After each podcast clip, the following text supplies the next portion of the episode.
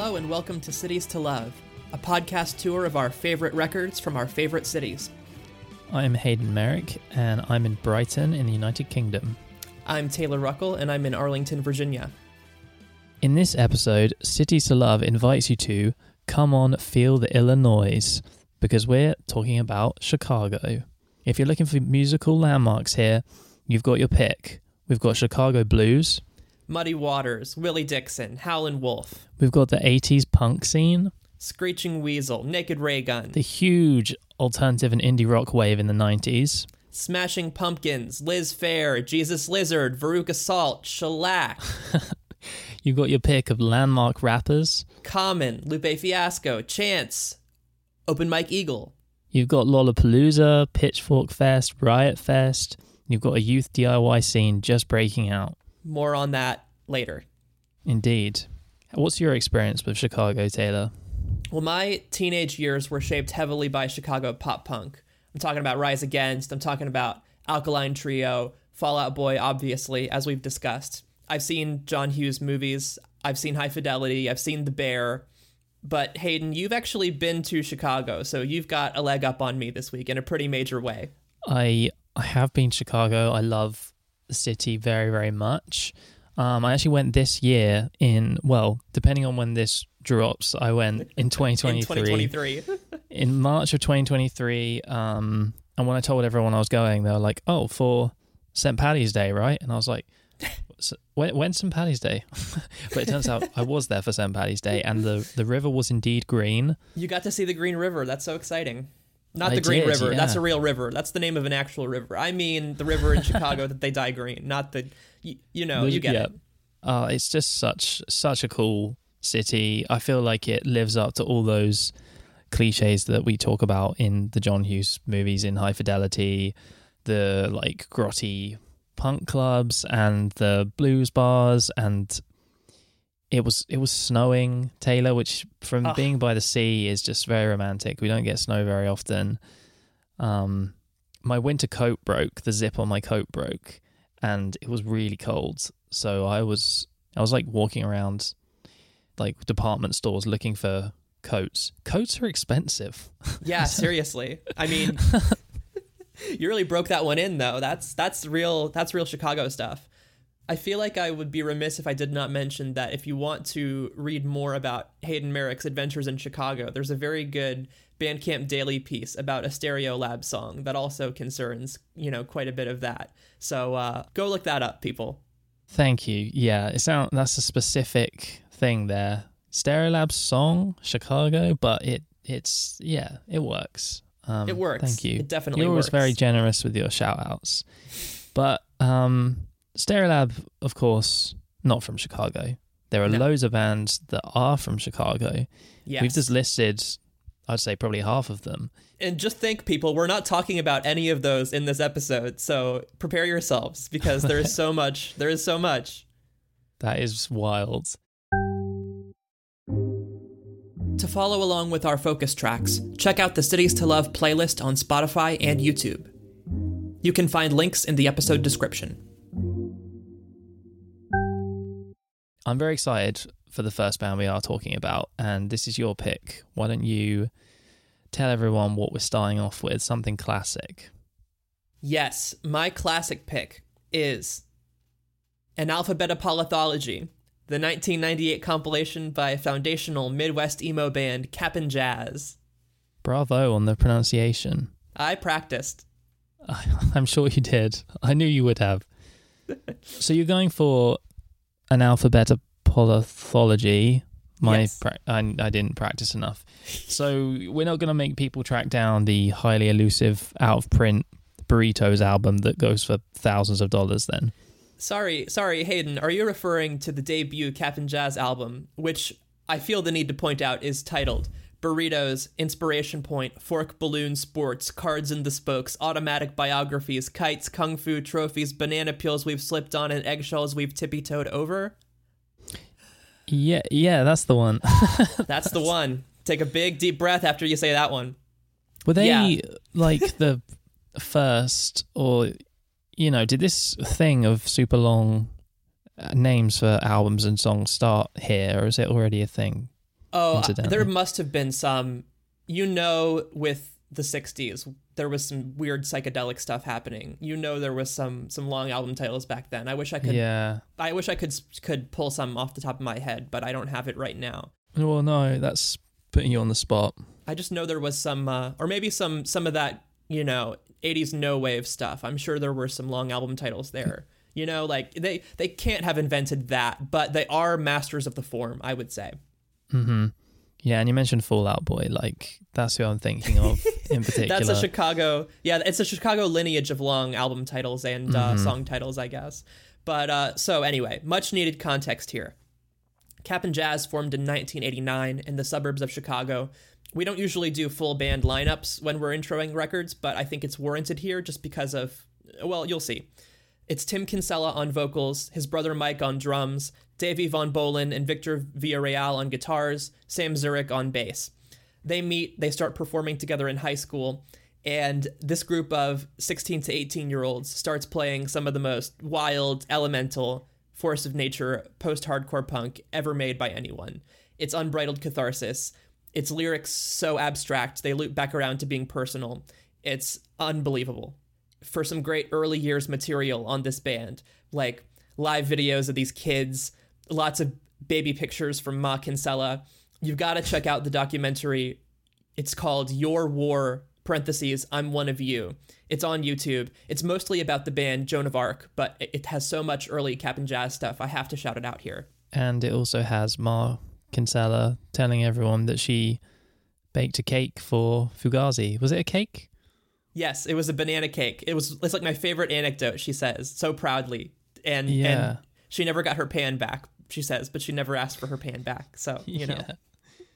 Fugazi, uh, not not the perfect principled lads you've let, been led to believe. They didn't give the pan back from that cake. But uh, anyway, Analphabetapolothology.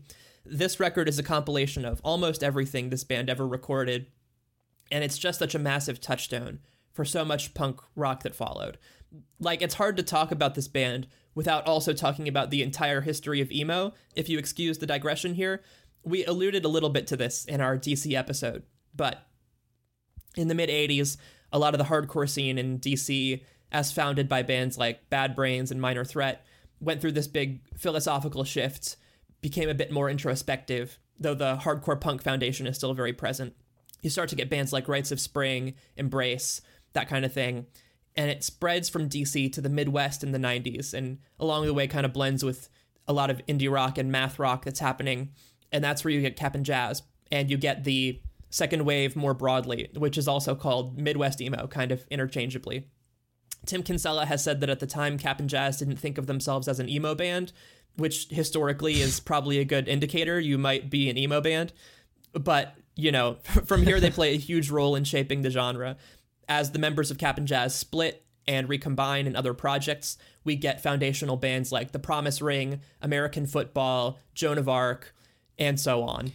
Yeah, the the amount of bands that formed from Cap'n Jazz ashes or their sinking is is really something. Uh, I like this. Um, just a short line from Ian Cohen's retrospective on the album with the with the name that we all know what the name is.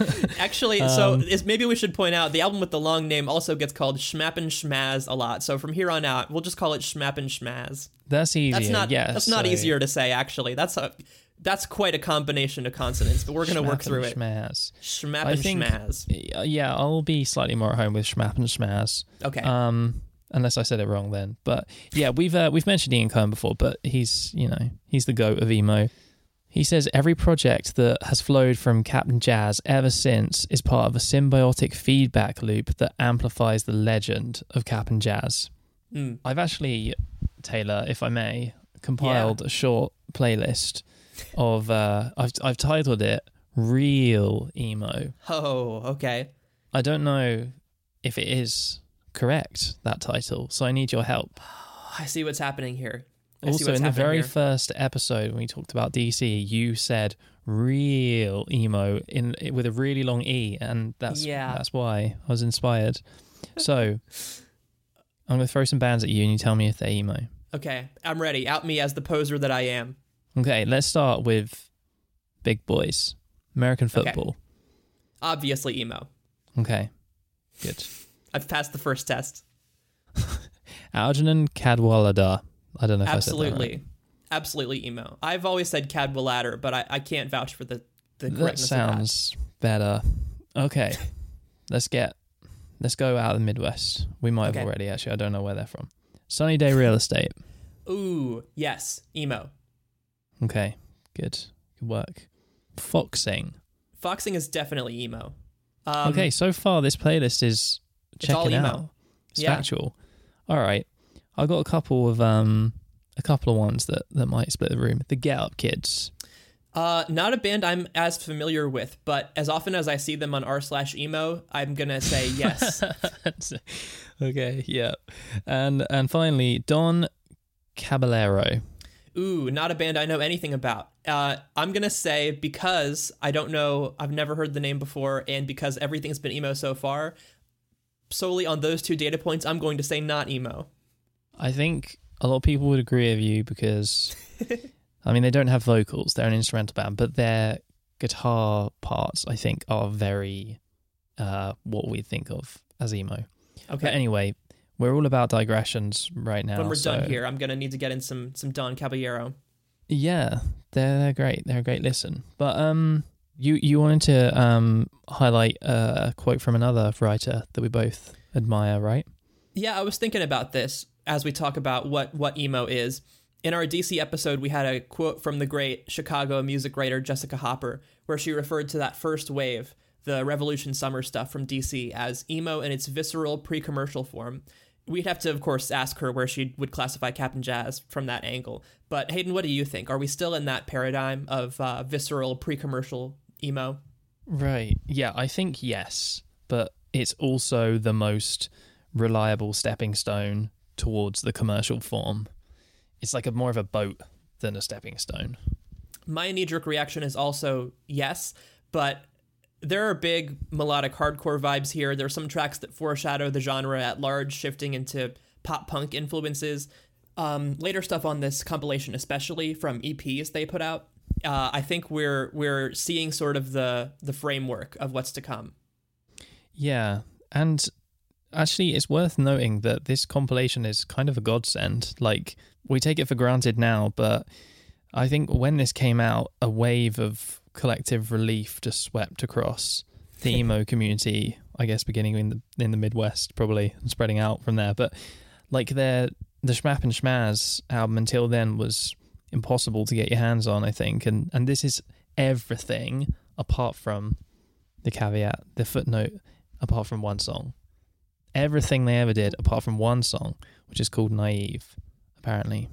Yeah, I looked it up. That's that one song is on a 1993 compilation called ah Achtung Chicago Zwei, which you can actually find online right now at DuPageCountyHardcore.bandcamp.com. So that is listenable right now.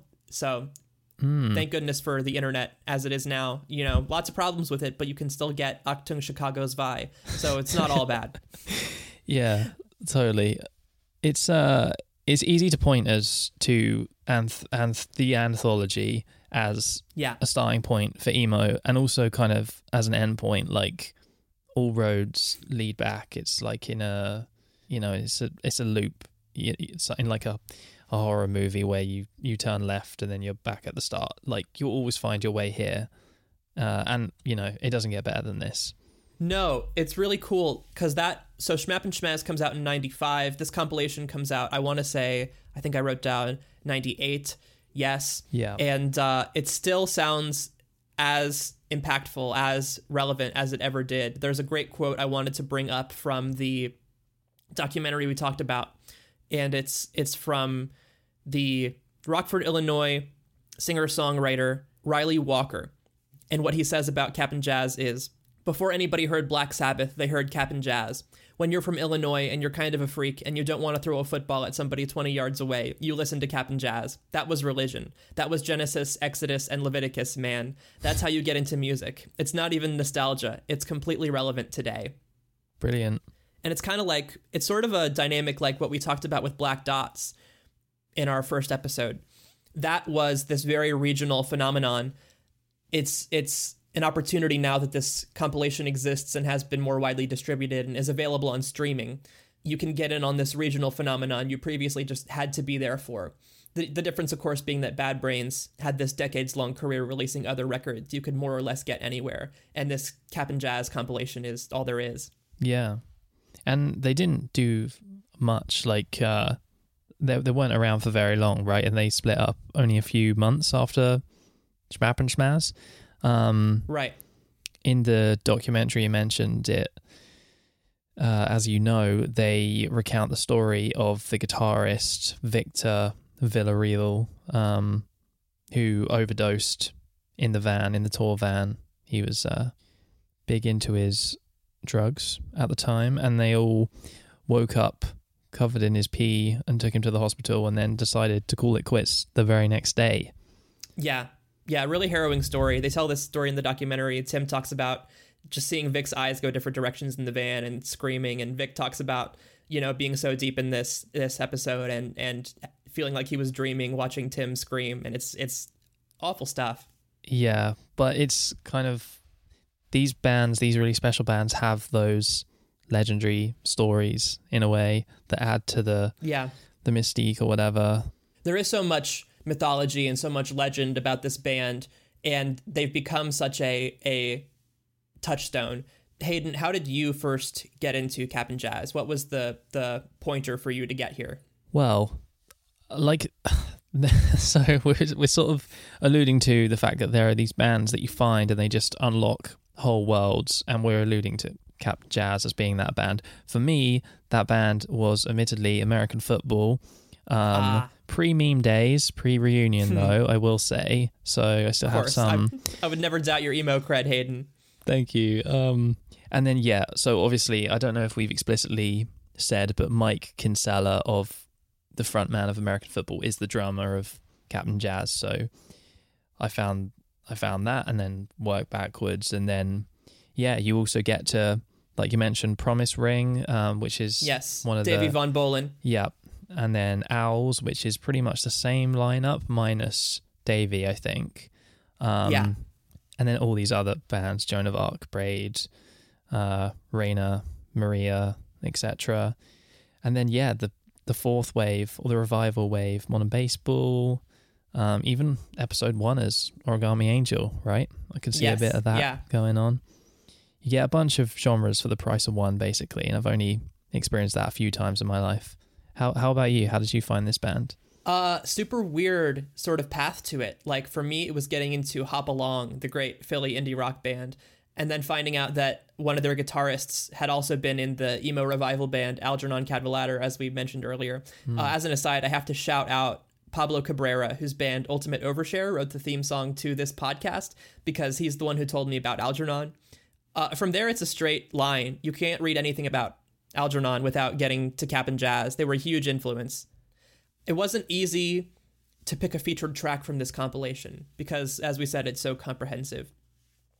And Hayden said I wasn't allowed to pick the Cap'n Jazz cover of Take On Me, so that made it a little bit harder.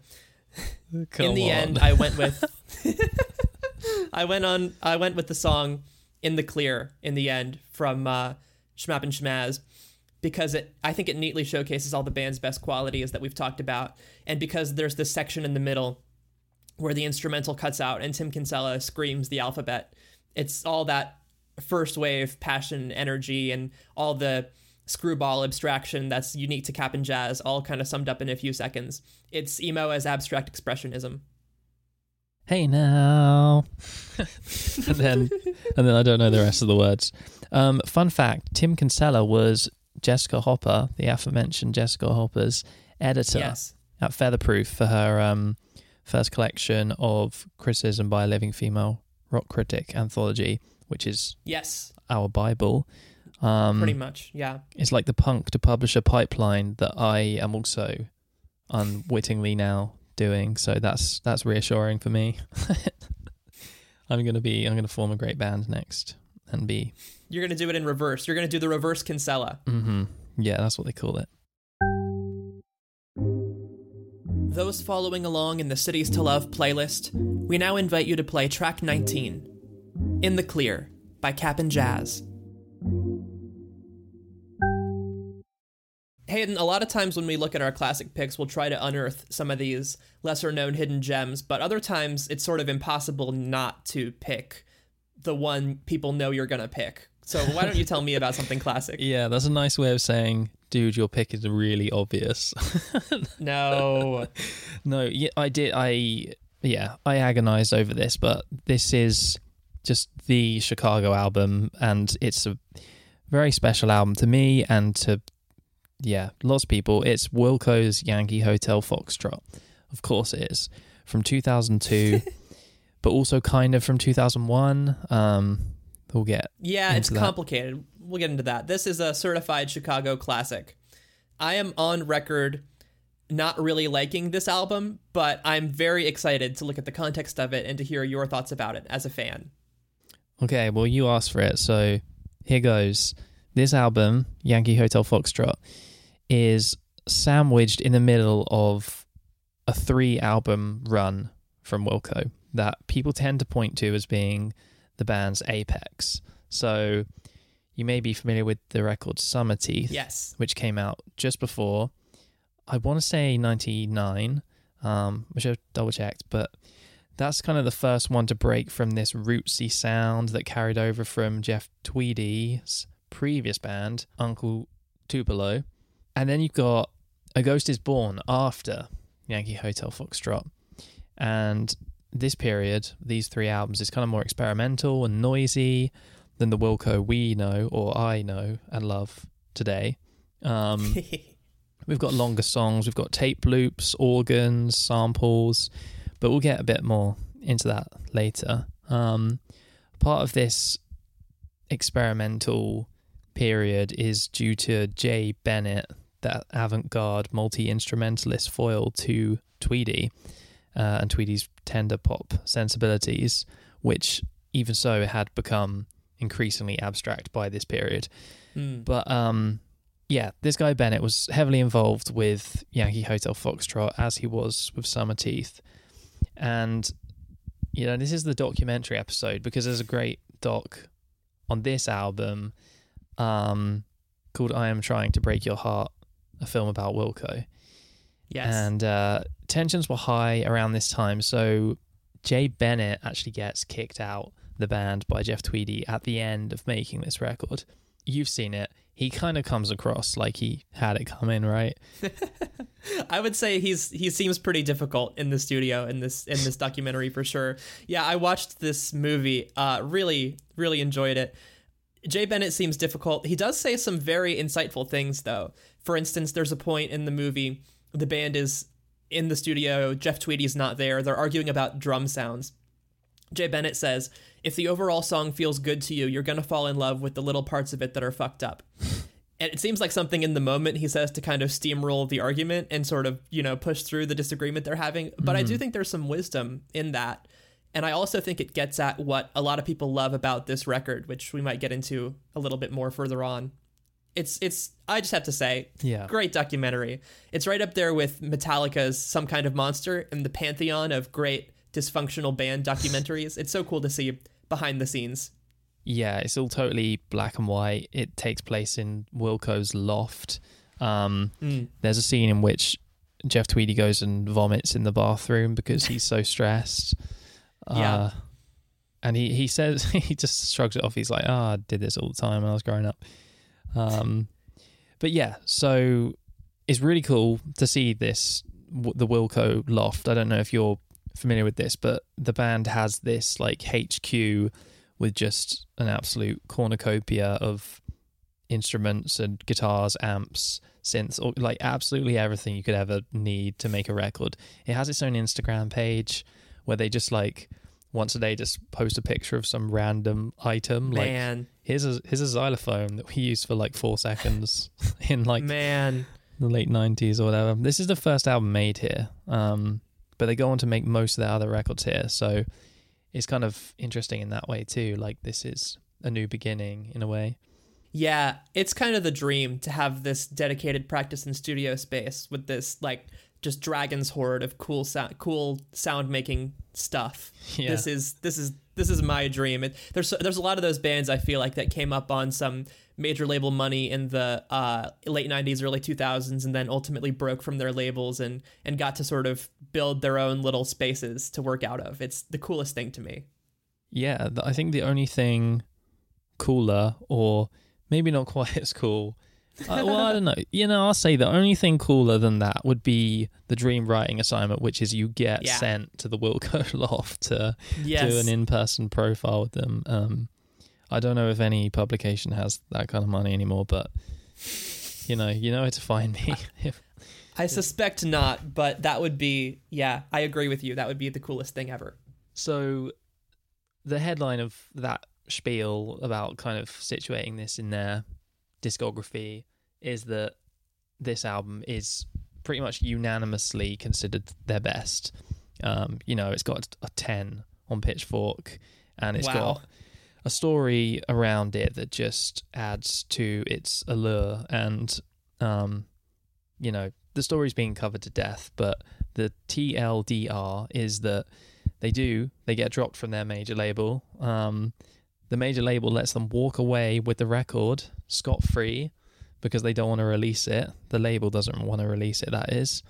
So Wilco shop it around for a while, but eventually they just like fuck it and they just leak it online. Um, and it's then purchased by Nonesuch Records and is officially released in 2002. But I, I Yeah. Yeah, this is one of those cases where a band gets dropped by their label and then picked up by a subsidiary of the same label it's one of those weird mm, record industry phenomena yeah, really strange. Yeah, um, as well, like compounding that there's all this inadvertent 9/11 imagery, and this Yeah. came out like right after that, and you know, there's a song called "Ashes of American Flags." We've got the lyric "Tall buildings shake" from Jesus, etc. yeah We got the not the, but we've got twin towers on the cover. Um, Right. And you know, speaking of which, I don't know if you've read Chris DeVille's Stereogum retrospective on this, but it's just wonderful. And the whole like the first four paragraphs are exclusively pretty much about the buildings on the cover, um, which are called Marina City in Chicago, also known as the Corn Cob. Um, just standing stoically against a sparse background on the cover art. You know, if I may, having been to Chicago, I will say that nothing beats gazing up at those buildings while listening to the opening cacophony of this album and those those first acoustic chords that start to come into into focus out of the the ashes really of the intro. Yeah, so you've done that. You've been there and you've you've listened to the song and looked and seen. Yeah, just like a just like the middle class white sad person that I am. It's got to be done. As an aside here, I, I do have to say, for me, one of the coolest parts of the movie is seeing them perform for the hometown crowd. It's juxtaposed immediately before this scene in the movie. They're playing at this like it looks like a county fair kind of audience where there's maybe ten people in the bleachers watching, and then it cuts to them in Chicago playing for the hometown crowd. Chicago skyline in the background. You see all these buildings that we're talking about, and uh, massive packed crowd all the way to the river, and it's just uh, really, really stunning shot. A lot of the live performances in this movie are just stellar. Yeah, it's such a such a photogenic place. I feel like it's almost winning you over so far, Taylor. I want to like this album so badly. And uh, yeah, like I said, seeing the live performances on this uh, really gave me a different perspective and, and really got me into this in a way I did not expect. Well, if you if you're nearly there, I'll tell you what I like about it, uh, and see if that helps Wilco's case at all, or helps Yankee Hotel Foxtrot case. So you mentioned the Jay Bennett quote about, um, you know, if the overall song feels good, you're gonna fall in love with all these little parts of it that are fucked up, and Yeah. like that is kind of what I like about it. It is really fucked up. Like it's fucked up pop songs. It's a really delicate precipice between the noise and the pop. And that's like what gets my motor running, I think. So there are rootsy, catchy, accessible songs, but the band deliberately deconstructed them.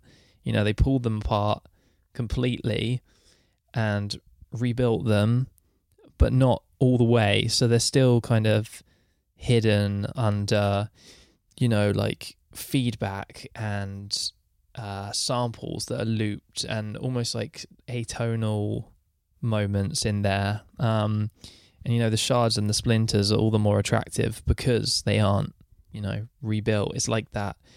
The cliche that I feel like I've seen, I've read like ten times in music reviews is of that uh, style of pottery where you smash it and then you build it back with like gold paint or something. Yeah, yeah. But that is sort of very apt for Yankee Hotel Foxtrot. Um, You're talking about kintsugi. Thank you. That's the Japanese it. the Japanese art of repairing broken pottery by mending the areas of breakage with lacquer dusted or mixed with powdered gold. I'm reading from Wikipedia now. it sounds like Wikipedia. Yeah, and the name of a Death Cab for Cutie album actually as well. Yes. Um, but yeah, so whereas a a more modern day Wilco album, um, with the exception of their very newest one, um, but the Wilco that's been in place since maybe 2007 are just pretty much guitar, drums, bass, piano. Uh-huh. But on here we've got some more left field instruments. Um, we've got tuned bronze or brass discs called crotales or crotales, um, which are one of the first things we hear on the record. Um, I mentioned like synths and organs, all these things. There's also a um, something called the recordings of shortwave numbers stations, which is where Yes. we get the phonetic alphabet samples to give the album its name. Uh, and a Yankee. clip from this. Yeah, Hotel. Foxtrot. that's it. Yeah, that's during the song "Poor Places." Enough about the uh, the sound of this record, though, Hayden. I want to know about how this record makes you feel. what is it about this record emotionally that appeals? Where does it hit you? Yeah, sure. Okay. Um, can I let Ville answer that one because I'm feeling cagey? You know, we're not going to do better than Chris DeVille. Let's hear what Chris DeVille Okay. says. Thank you. He says Yankee Hotel Foxtrot is an album for all hours and all seasons. It sounds incredible at dawn and at dusk, during afternoon barbecues and after midnight drives, in the oppressive heat of summer and the bitter depths of winter, and those glorious transitional phases in between when the air is crisp with possibility. Crisp, not Chris. When I'm happy, it elevates my joy. When I'm sad, it accentuates my melancholy. It is the movie I can put on in the background because I've seen it a million times, but can just as easily end up immersed in all over again. I didn't have to revisit it to write this retrospective because I've never really stopped listening to it. And that's me too. I, I honestly do listen to this album like once a week. It's really great. For for you, is there a what what song's the nearest to getting you on side? Yeah, you know, even though I'm not a Wilco fan, some of their stuff is truly undeniable. Jesus, etc. to me is, uh, you know, if I can quote the music podcast queen Yasi Salek, a goddamn gorgeous, beautiful song. I, I can take nothing away from that You song. I will, talk I'll, I've like had that, that song. Sorry. I've had that song in my head since we talked about doing this episode. Truly unimpeachable. You know, but if I was going to ask you to highlight a track from this record, how would you even pick one? Yeah, so it's interesting with Jesus etc. because like that one is obviously an undeniably beautiful, goddamn gorgeous song. But um I saw Wilco at End of the Road Festival back in uh at the end of August and one of the guys I was with was also not a Wilco fan. He was in your on your side, but he even for him the exception was Jesus etc. And when that came on, he was like, "Okay, I'm feeling it," you know. um, Yeah. so you know, yeah. I mean, if I'd say if you're not a Wilco fan, maybe go Jesus etc. But for me, my favorite song is the opener and the song that gave the documentary its name, and that is called "I'm Trying to Break Your Heart." Yeah. And it just it just has all the it just has those ebbs and flows. I, I can't think of a better expression, but it really does build up and down, and it's got a great middle eight section with some kind of honking piano, like honky tonky piano, not honking. Yeah. Um, and at the end it just completely like just disintegrates and it's just like fuck it and just you know falls apart it's it's a goddamn gorgeous beautiful song Those following along in the Cities to Love playlist, we now invite you to play track 20 I Am Trying to Break Your Heart by Wilco. taylor a lot's happened since 2002 um i mean a lot happened last year even in chicago in chicagoland uh, and beyond but yeah is there anything up to the minute that we can point listeners to to say chicago is still just as relevant as it was when those tall buildings shook. I think there is no shortage of things we could bring up here. I want to take us down kind of a a, a different road here. We've had some hip hop crossover influence on this podcast before, but I think my current pick for Chicago is our show's first rap record. Is that right? Do you think? I think that that is yeah, that is right. Yeah, it's our first rap record. As we have alluded to, Chicago has a very rich hip hop history. For the last decade or so, a lot of the conversation and association with Chicago has been about drill music, which is a whole subgenre that is still on my personal homework syllabus. But I wanted to talk about something that I do have some familiarity with. And it's going to feel like I'm cheating a little bit because we're going to spend some time in Virginia here. I'm sorry. no, that's the wrong state. I mean, that's not state, but you know what I mean. My current pick, my current pick is a record called Beloved Paradise Jazz by the rapper and band leader McKinley Dixon. And right off the bat with with McKinley Dixon, moving around the country is pretty central to his story. He was born in Annapolis, Maryland, which is just about an hour up the road from where I am right now in Arlington. He grew up splitting time between there and between Jamaica, Queens in New York. And then he went to college in Richmond, Virginia, which is where he started releasing music, getting involved with the local scene there. There's all kinds of stuff going on in Richmond. There's rappers like Alfred, there's indie rock artists like Lucy Dacus. There's a lot, a lot going on in Richmond. He actually said in an interview with our mutual editor, Mike LeSuer of Flood Magazine, that his first ever live show was at Lucy Dacus's house, where he was rapping over beats while a friend of his played saxophone. Wow, have they have they collabed yet? Because that needs to happen.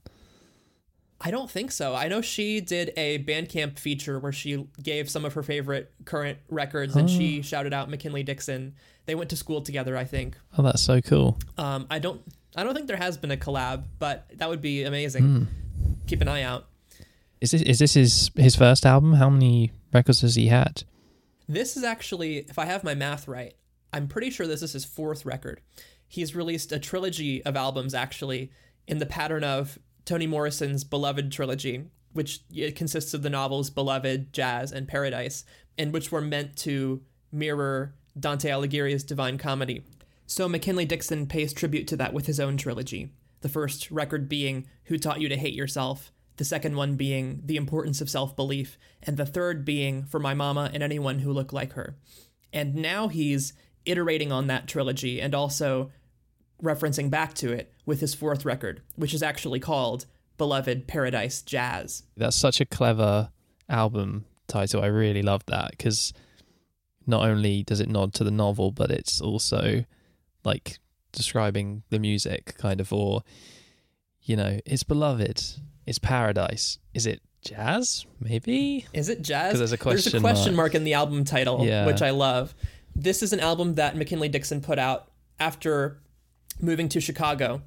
Usually the narrative is of a band or an artist moving to nashville or new york or la i thought it was interesting that we have a story here of somebody going to chicago to make music yeah, it's got like 30% of the world's fresh water supply, just a stone's throw away. So I guess that's going to be increasingly common. Not saying that's yeah, why he moved. There's many reasons to move to Chicago. I mean, I love it, but yeah, there's wa- there's the water. Don't lie. Yeah, there's a lot of water. It's also possible that this is a way more common narrative than I even know about, and that if there are any Chicago folks listening right now, they're just rolling their eyes at me. Anyway, I wanted to dig more into that move. Talking about it with um, Paper Magazine earlier this year, Dixon said, I think that with Richmond, I hit a peak. It's really great to live there and it's provided me with this comfort, but didn't allow me to really want to push myself. I think everybody around me was in that same mindset. It was hard to travel, it was hard to pay rent. In a city like that, it was sleepier and quieter.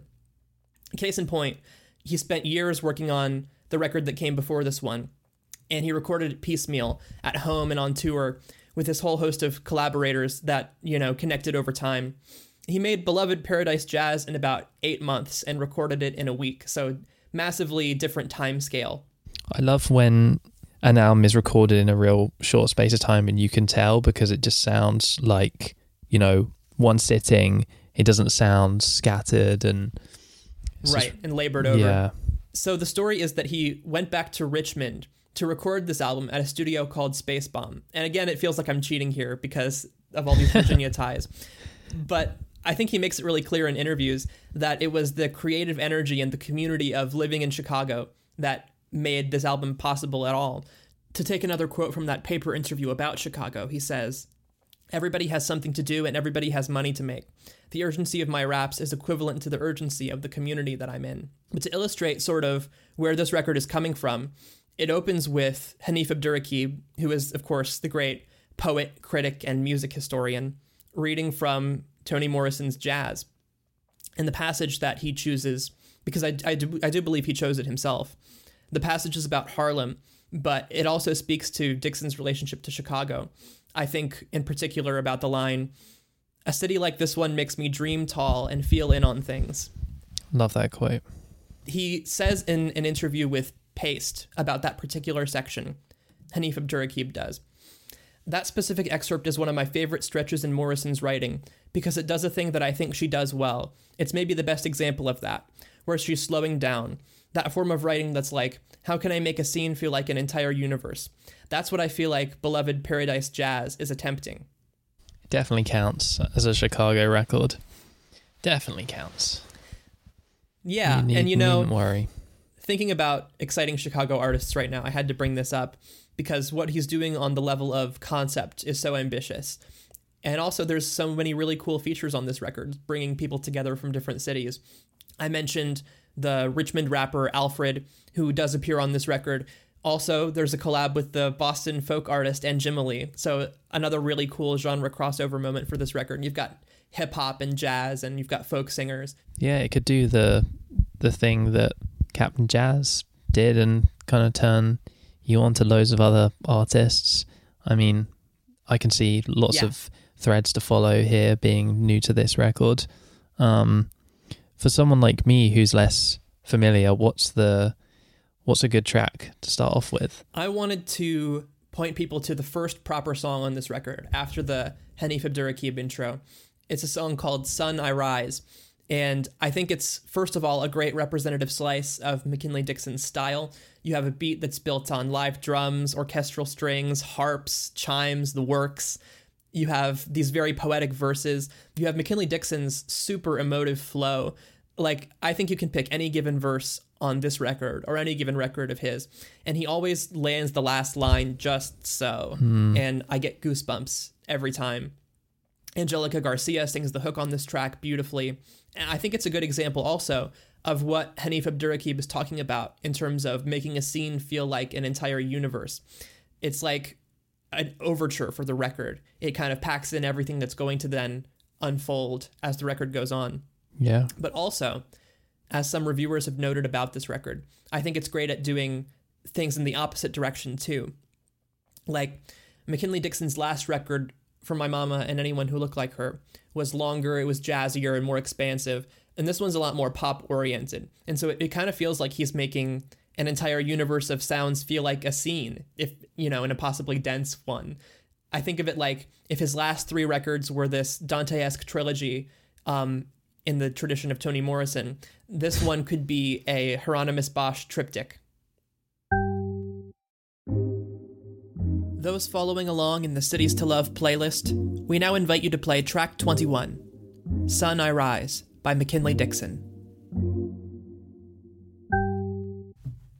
There's also a lot of Chicago music right now. I think you could put more in the lineage of Wilco that we've been talking about. And so, Hayden, why don't you tell me about something else current? Yes. Um, Wilco is a good reference point for this band, I think. They released an album this year as well, same year as McKinley Dixon, 2023. The band is Rat Boys. The album is The Window. Yeah. We love Rat Boys. Um, it's been a big year for Chicago, you know? Have you seen those memes on Twitter Yeah. like Chicago is so cool, I wish it was real? Me too. Um, and yeah, concurrently, really good year for Rat Boys. Like, I feel like this band has been a bit of a slow burn success.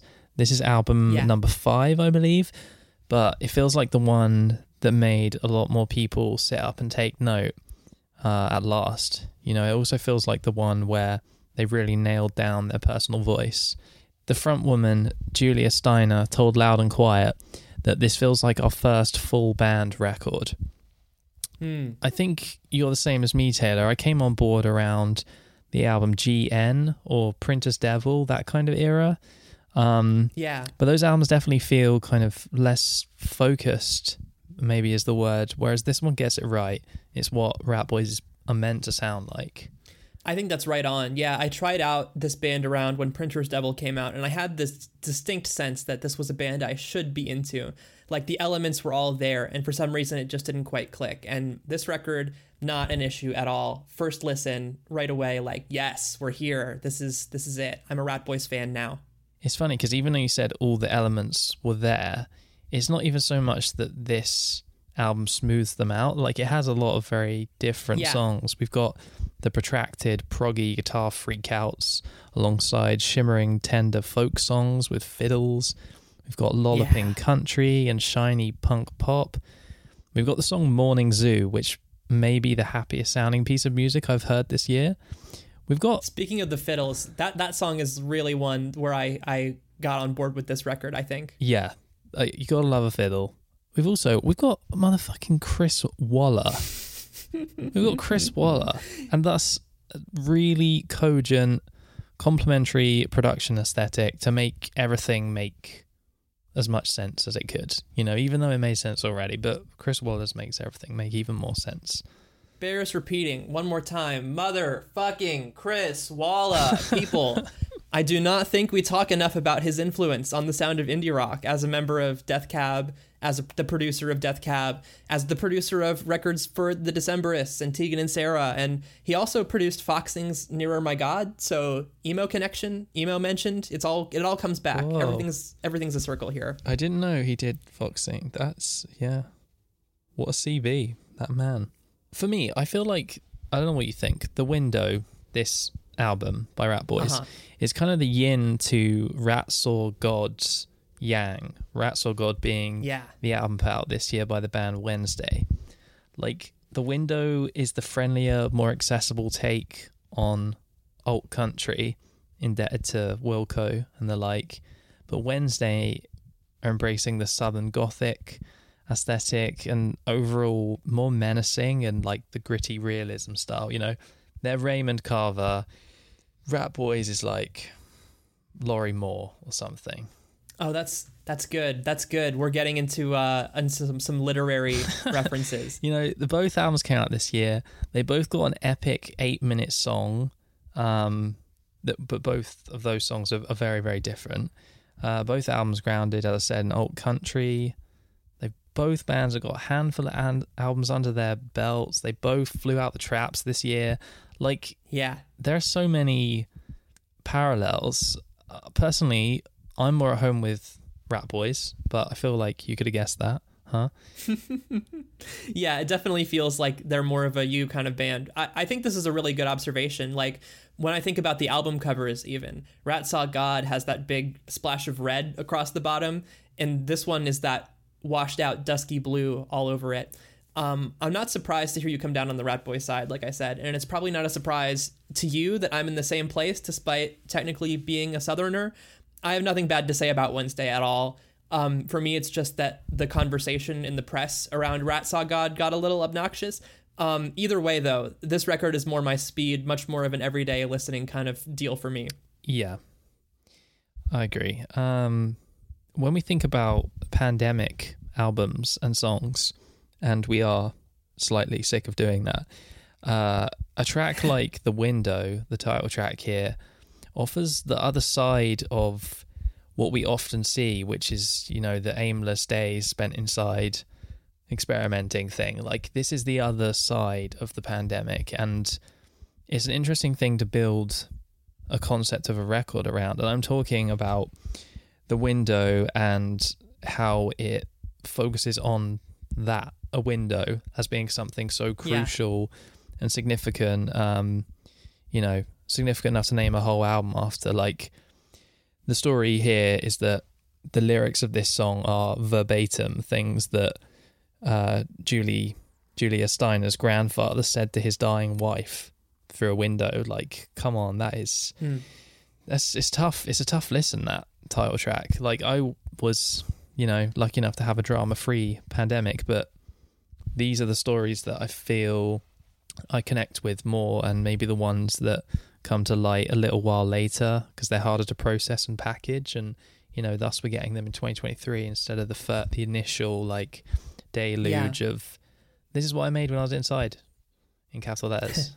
there's and at the same time they're smaller stories than you know the the news trends that we get for when things are happening in real time you know you get a lot of figures and you get a lot of um, bird's eye view of things from from various media outlets while we're in the thick of things. And I feel like it takes a long time for these kinds of stories to sort of trickle out afterwards. Mm. The COVID era has been such a messy, such a devastating time. I feel like we're going to be processing it forever this way. You alluded to the ways in which Yankee Hotel Foxtrot is tied up in how people think about 9 11, the tenor of that social shift after the turn of the millennium. The scale of death and social upheaval involved with COVID is so much larger. It's hard to speculate on what music is going to end up you know, what music is going to end up being the emblem of it, what we're going to mm. think about when we think about this time. Um, I feel like we're in the middle of sorting that out, and uh, I feel like this record is definitely sort of, um, you know, working on that. Yeah, that's really astute. I like that a lot. But you know, this isn't. I wouldn't call this having. You know, having said that, I wouldn't call this a pandemic album through and through. Like the window, yeah. the song is in particular, but it's probably not my favorite one, and I think not yours either. I would guess. Um, yeah, there's a, like it's a nice ballad, poignant song, but there's a lot of really cool stuff going on. Um, you pointed to "Break" as being one of your highlights, and that initially kind of passed me by. Um, actually, yeah, it's one of those things where um, it, it might have passed me by too, except that I have this Pavlovian response to Bit Crush drums. I hear those kick on in a song like Break and my ears sort of pick up and, and swerve, swivel around like a dog's ears yeah. every time. So I'm I'm actually incapable of, of ignoring a song like Break. That one on my first listen was an instant fave. Yeah, well, when you pointed out that that was one of your favorites, I went back and really listened to the ones that I hadn't immediately latched onto. And that's how I decided that the song to highlight, I think, is the one called I Want You, parentheses, Fall 2010. It's really adorable. It's a super catchy song, and crucially, it basks in the freedom of the other side of the window. You know, before we gave a shit mm. about windows. Um, yeah. It also name checks another Chicago band that we haven't mentioned yet, Maps and Atlases. I don't know if you're a fan or familiar with them, but um, not familiar. Their sound is kind of math rock adjacent. Um, and there's a line about you know, driving around listening to maps and atlases. And then there's this very deliberate scuttle of mathy kind of guitar, which I think is a really scuttle cool is a touch. great word for that. Yeah, you know, like a, a little, a few hammer-ons or and pull-offs, and yeah, yeah. yeah um, I like that when the conversation. Uh, it's almost like breaking the fourth wall or something. Not not quite, yes. but yeah, maybe. But you know, that's the conceit of the song. The opening line is I could tell that we'd be friends from the first moment we walked around and started talking all about our favorite bands, music, and friendship. You know, it's it's a sweet song and it's about Julia and Dave, the front woman and the the guitarist meeting at um, the name of this university, which you will not say how I think it's meant to be said, being from Notre Dame, Hayden. We call it Notre Dame. Notre Dame. It's the, it's the Notre Dame in in France. But yeah, um, yeah, this song is their origin story, and it's jubilant and it's ebullient and it's sweet as hell.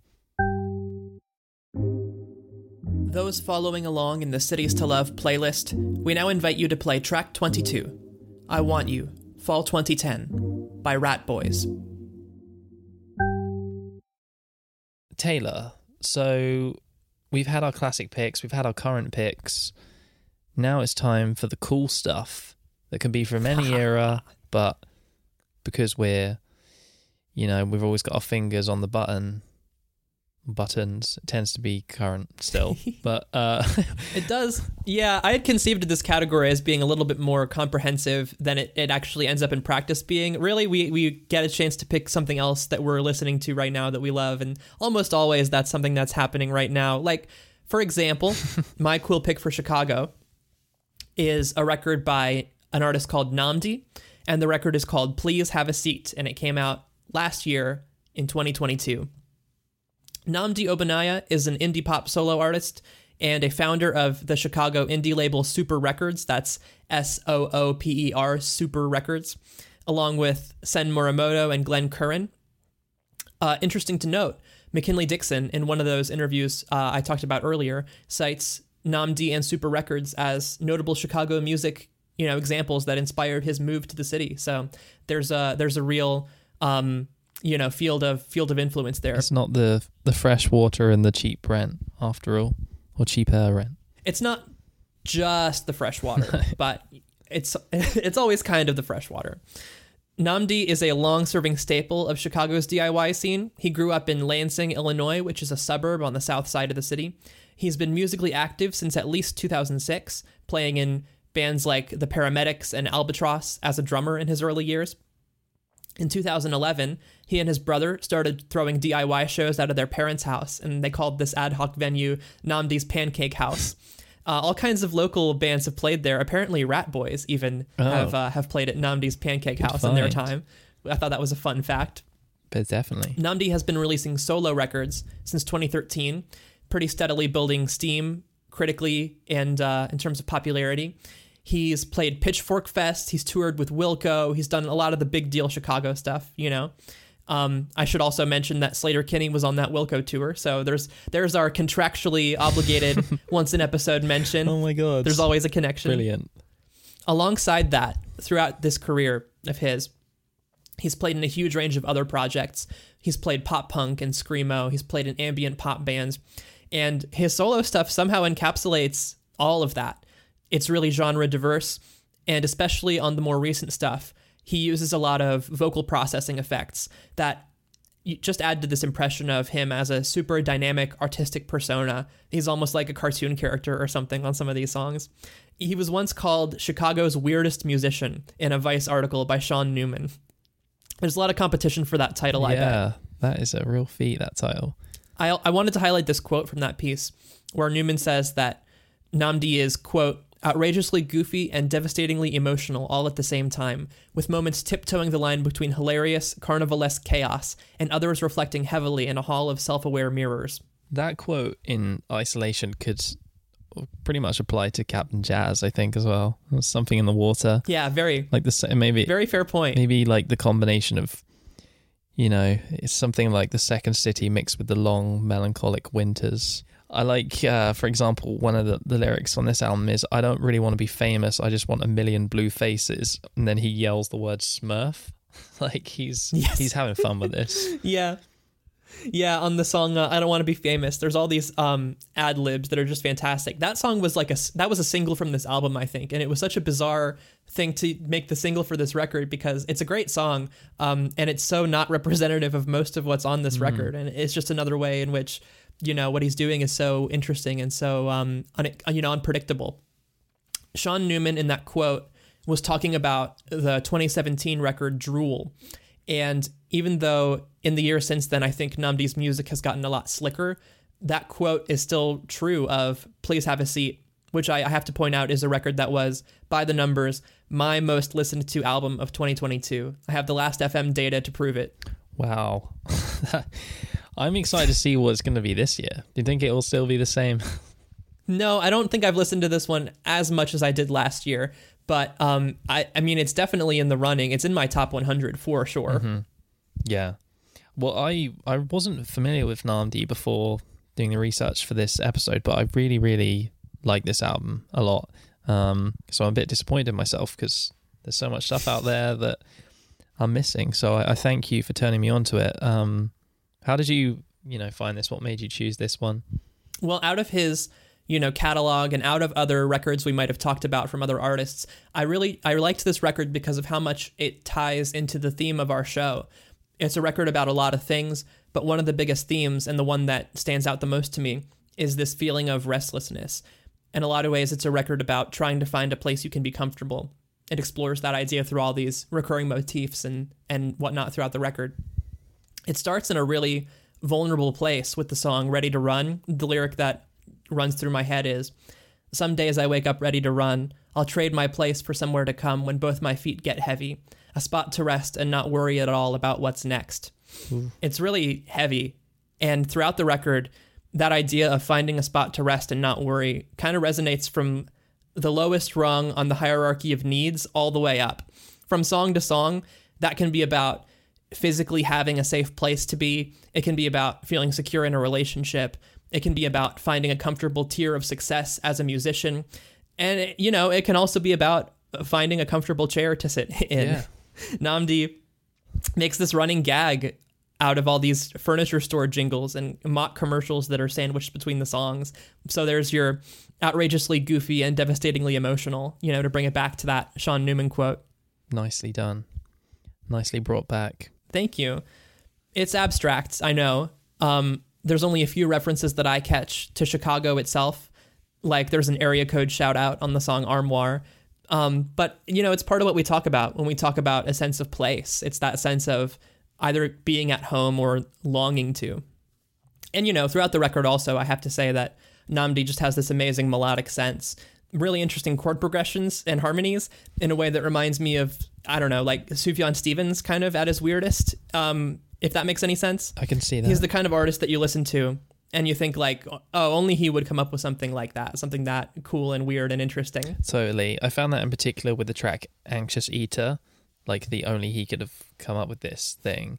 It's yeah, you mentioned yeah. he played pop punk earlier and this the hook in the first like chorus, although it doesn't repeat, but that feels very pop punk. He sings this really simple guitar riff kind of melody and then the song just totally goes off the rails, right? Like in this yeah. scattershot direction, and he runs through so many different sections and never returns home, like if you will. It's all over the place. There's huh. yeah, yeah. There's something in that, I think. But um, very good. Well played. Well played, Hayden. Thank you. uh, but you know that, that's not um, that's not the song you're highlighting, right? What you for us, Johnny Come yeah. Latelys? What are you pointing to? I think if you're trying to get into this record, you can't do much better than the song Smartass. Uh, it's one of a handful of melodies on this record that just takes over my brain for days at a time. I also wanted to point to it because of the, you know, guitar on this track um, which I think has some Midwest emo influence. You can link back to, you know, Cap'n Jazz, American football, their descendants. Yeah, I hear this too. The the sneaking L train must rub off on these axe magicians. Mm-hmm. It's so it's so dancey too. I love it. Like, yeah, it, that it really is an earworm. In the it's that it's that mix of very catchy and very, um, you know, uh, kinetic, and also has this like kind of melancholic core to it that really like hits you, hits mm. home. In the um the Pitchfork review of this record, please have a seat. Nina Corcoran describes this song as being like Owl City covering Emergency and I, which is another one of those things where it's just like that's awesome. That's it. I'm not gonna say it. I'm not gonna say it better than that. Mm-hmm. Mostly though, I just need more people to hear this song because it is so catchy. It makes me insane, and so I just need everybody to know that when I'm in my kitchen making tea after work and it's three in the morning, this is the song that I'm singing to myself. yeah. You think you're so smart. Those following along in the Cities to Love playlist, we now invite you to play track 23, Smartass by Nnamdi. All right, Hayden, we got one more cool pick before we finish this thing off. I've heard there is a youth movement in Chicago, and I'm not talking about Connor Bedard going to the Blackhawks. so Nice. there goes my one timely sports reference, folks. Maybe ever. So I hope you enjoyed it. But Hayden, please tell me about something cool. Of course. So, my cool pick is an album by the band Post Office Winter, and the album is called Music Box. Like your cool pick, it was also released in 2022. Um, Cool year. cool, very, Cool year. very cool year. Um, and yeah, let's start off with a bit of context around this DIY youth scene. I think the band that most people point to as being the poster child of this maybe is Horse Girl. Uh, you know, they signed to Matador. They played Pitchfork Festival. They're out there kind of reaching the upper echelons of indie music stardom, maybe. But um, you know, there's a lot of bands orbiting in their circle. Bands like Friko and Lifeguard, who also recently signed to Matador, actually. Uh, Mhm, mhm. Dwaal Troupe and Post Office Winter. This collective calls themselves Hallogallo Kids, which is a noise song, and it's also a zine that they work on. Um, A, a, a scene after our own hearts, Hayden. yeah, and I wrote down here to fact check which way round this this came, you know, this was, but I, I couldn't find it. So I think, you know, the Hallogallo Kids maybe named themselves after a zine, or maybe the zine came after. But either way, it's uh, Kai Slater of Dwaal Troupe and Lifeguard who made the first issue of this zine. The drummer in his band, Lifeguard, Isaac Lowenstein, is related to Penelope Lowenstein from Horse Girl. So Aha. Okay. there's a lot of connections here between these bands, but yeah, it's it's it's the the thing where like their mums and dads drive them to shows, they watch Sonic Youth videos online, they read Kim Gordon's memoir, they go to Hmm. summer rock camps. Did you ever do one of these? I never did. No, Uh, my sister did one of those actually. So yes, I'm familiar. I'm familiar with the Yeah. the, the deal. They're a great place to meet people and get jamming, if you will. That's what I did, how I got into like my first bands um, from a young age. But yeah, there's a lot of cool profiles out there about this scene, and they they lean on like the Kim Gordon memoir and the summer rock camps as being like the fuel on the fire or whatever. Yeah. Charlie Johnston, who's one half of Post Office Winter, attended one of these summer camps, the old tool, sorry, the old town schools summer camp at age eight, um, which is just like Whoa. I don't even know if I could like hold anything, let alone a guitar. I was gonna say hold a guitar or whatever. Yeah. Yeah, that's And that's where she met Kai Slater. She says, I was assigned ukulele and I was like, I literally could not care less about whatever this is. um, but then I totally loved it and continued it. She says, um, We were all like weirder and more quirky for our age. We gravitated towards each other. We didn't go to the same school, but we saw each other through Old Town. And this is from a Chicago Reader profile on the whole scene. Of course, it'd be Chicago Reader, um, right? of course it would be Chicago Reader. What do you think is the common thread or influence for this scene? Is there anything that connects them all musically?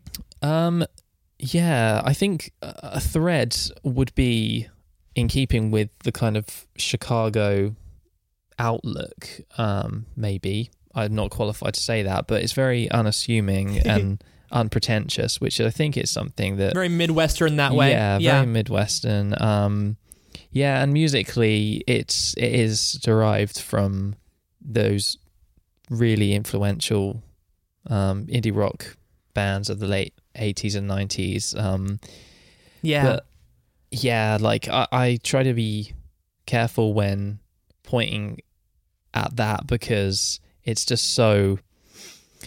Um.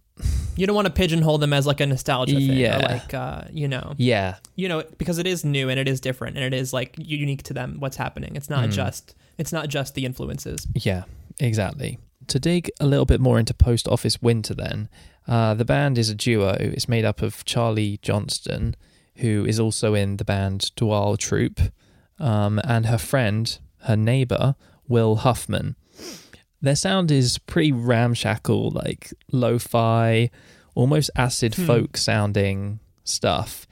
Uh, there's really abstract lyrical imagery. There's a they distort innocuous nursery rhyme kind of melodies. In this way, it sort of reminds me of the Moldy Peaches at times. Um, Mm, that's a really good call. Yeah. So yeah, as I mentioned, the album is Music Box from 2022.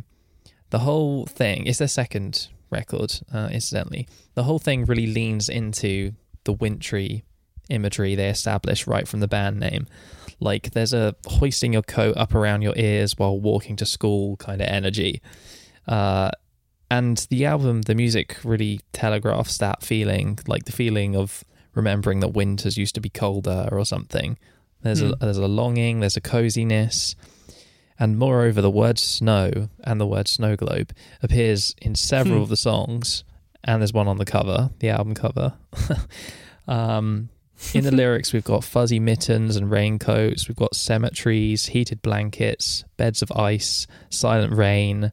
It's it's a winter album through and through. In other words, Yeah, I was going to say, I keep a playlist specifically for when the weather starts getting chilly. Incidentally, this won't mean anything by the time this episode comes out, but this week, as of now, we're recording this, is the week I switched over to that playlist and got the heated blanket out of the closet and, you know, the whole the whole nine yards.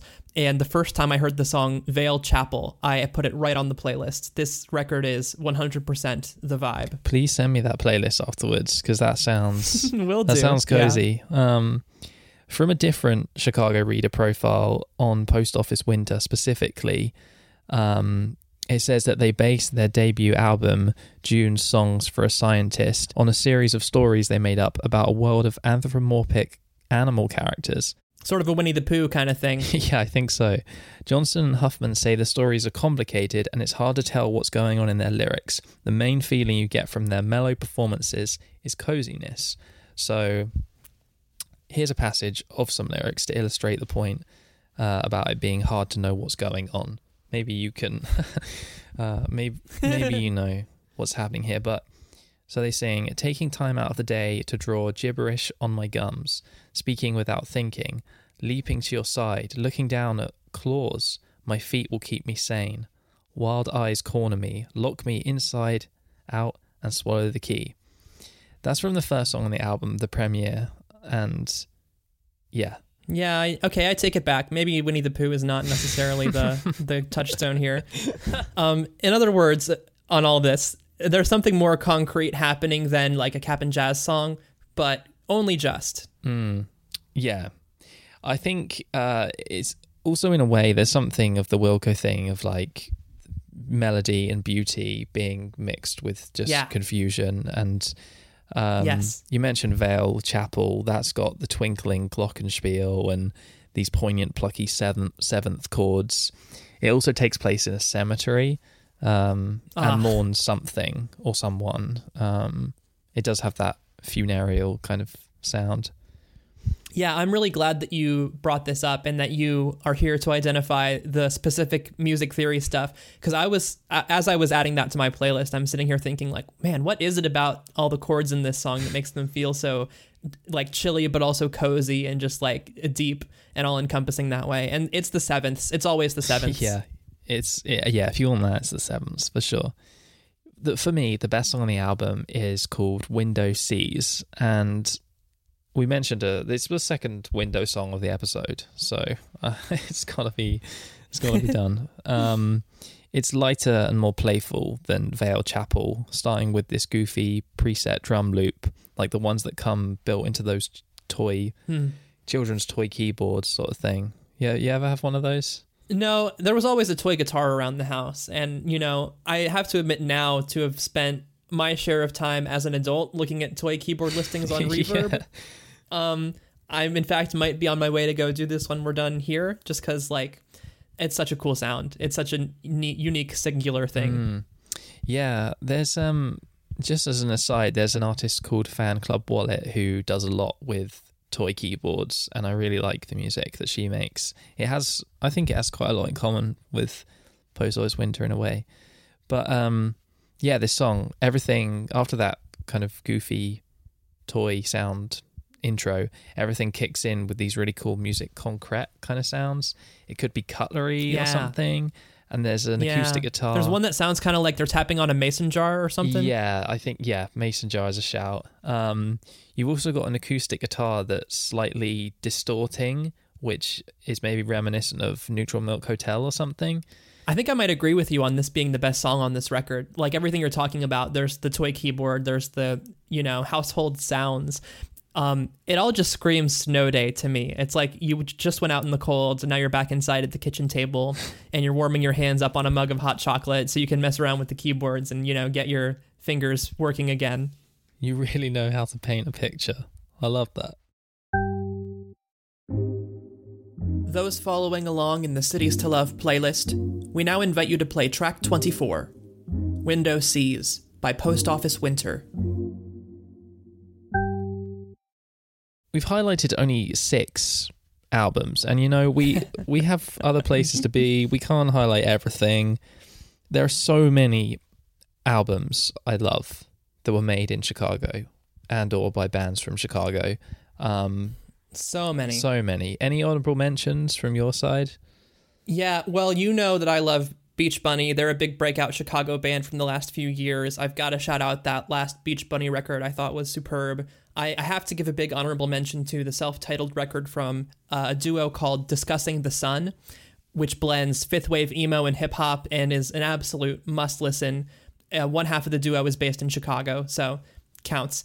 Also, while we were making our outline for this episode, I just so happened to read Lester Bangs' review of Otis Rush's 1956 to 1958 recordings, and I just got to say, wow! If you have any interest in the blues, get on that. If you don't have any interest in the blues, get well soon, I guess. um, I also realized so late, so late into the process of assembling this episode that I could have picked the album Brick Body Kid Still Daydream by Open Mike Eagle, which is this excellent career defining concept album about the now demolished Robert Taylor housing projects in Chicago. Hey, we've even mentioned Open Mike Eagle before on this podcast, Yeah. and somehow it still slipped my mind completely. So I just want to get out in front of it and say if we ever revisit Chicago, that's on my list. You can quote me on that. And we totally could revisit Chicago. I mean, I've got f- Absolutely. few. There's the math rock quartet Floaty, who I think demonstrate the lasting influence of Cap'n Jazz and the like. Um, there's the legendary Tortoise, who I could easily Mm. have chosen for my classic pick, if not for my always itchy Wilco boner. um, Uh-huh. Finally, Sufjan Stevens. That's how people say it in England, okay? Sufjan Stevens and his okay. magnificent concept album that we really, probably, definitely should have talked about. Illinois. It's amazing that we didn't. It's actually amazing that we didn't bring it up that much. I guess was it actually recorded in Chicago? Maybe, maybe not. Um, but yeah, no idea. it's it's um it's almost a, a, podcast in itself. That album because every song is a, a different story of Chicago, and it was recorded in Queens. So there we go. there you go. It's So, disqualified. never mind. I think the biggest honorable mention for me in this episode, without a doubt, is the Chicago Reader, which was such an incredible source digging into pretty much all of these records. I specifically have to shout out a piece I didn't quote from directly, but referenced quite a bit by Leor Galil about um, emo, Midwest emo, and sort of the revival, um, which was written as that was sort of just starting to to crest in the early 2010s. Go look that up if you're interested in the subject. Um, really, really great work being done. Yeah, I second that. I think I uh, watched a a video essay on emo, and that and that piece was quoted a lot. So, where to next then, Taylor? Next, we're going a little bit closer to your neck of the woods, and we're going to be talking about London, England. That's a biggie. And if you'll excuse me, I just need to take this call. I'm not sure who it is Uh-huh. from. Oh, Hello- Who, who could that be? Hello. oh, who? Sorry, who is it? Oh, it's London. London is oh, calling. London's calling. Wow. London is calling. We'll see you there.